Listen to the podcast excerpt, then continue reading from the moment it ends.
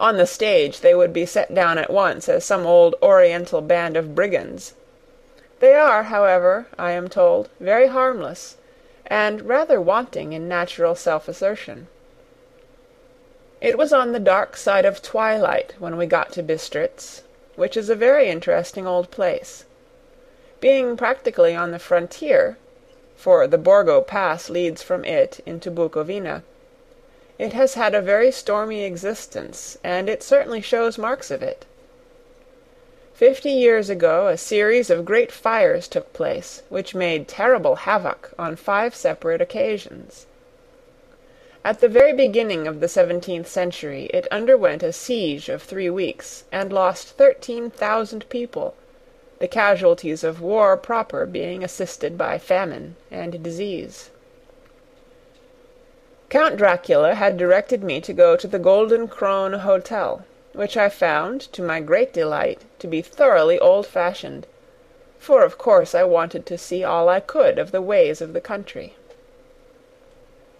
I was evidently expected, for when I got near the door I faced a cheery looking elderly woman in the usual peasant dress.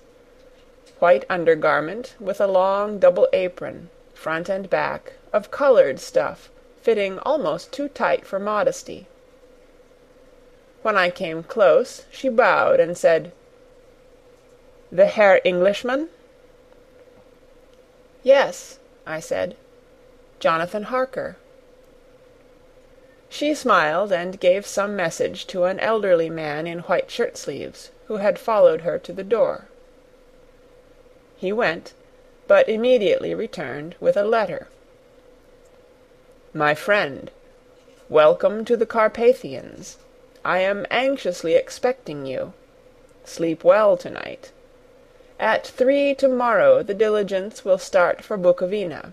A place on it is kept for you. At the Borgo Pass my carriage will await you, and will bring you to me. I trust that your journey from London has been a happy one, and that you will enjoy your stay in my beautiful land. Your friend, Dracula. 4th of May. I found that my landlord had got a letter from the Count, directing him to secure the best place on the coach for me but on making inquiries as to details he seemed somewhat reticent, and pretended that he could not understand my German. This could not be true, because up to then he had understood it perfectly; at least he answered my questions exactly as if he did. He and his wife, the old lady who had received me, looked at each other in a frightened sort of way. He mumbled out that the money had been sent in a letter, and that was all he knew. When I asked him if he knew Count Dracula and could tell me anything of his castle, both he and his wife crossed themselves, and, saying that they knew nothing at all, simply refused to speak further. It was so near the time of starting that I had no time to ask anyone else, for it was all very mysterious, and not by any means comforting. Just before I was leaving, an old lady came up to my room, and said in a hysterical way, "Must you go? Oh, young Herr, must you go?"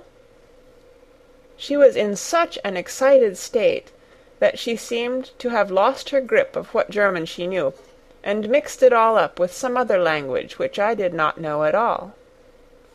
I was just able to follow her by asking many questions. When I told her that I must go at once, and that I was engaged on important business, she asked again, "Do you know what day it is?" I answered that it was the fourth of May. She shook her head as she said again, "Oh, yes, I know that, I know that. But do you know what day it is?" On my saying that I did not understand, she went on. It is the eve of St. George's Day.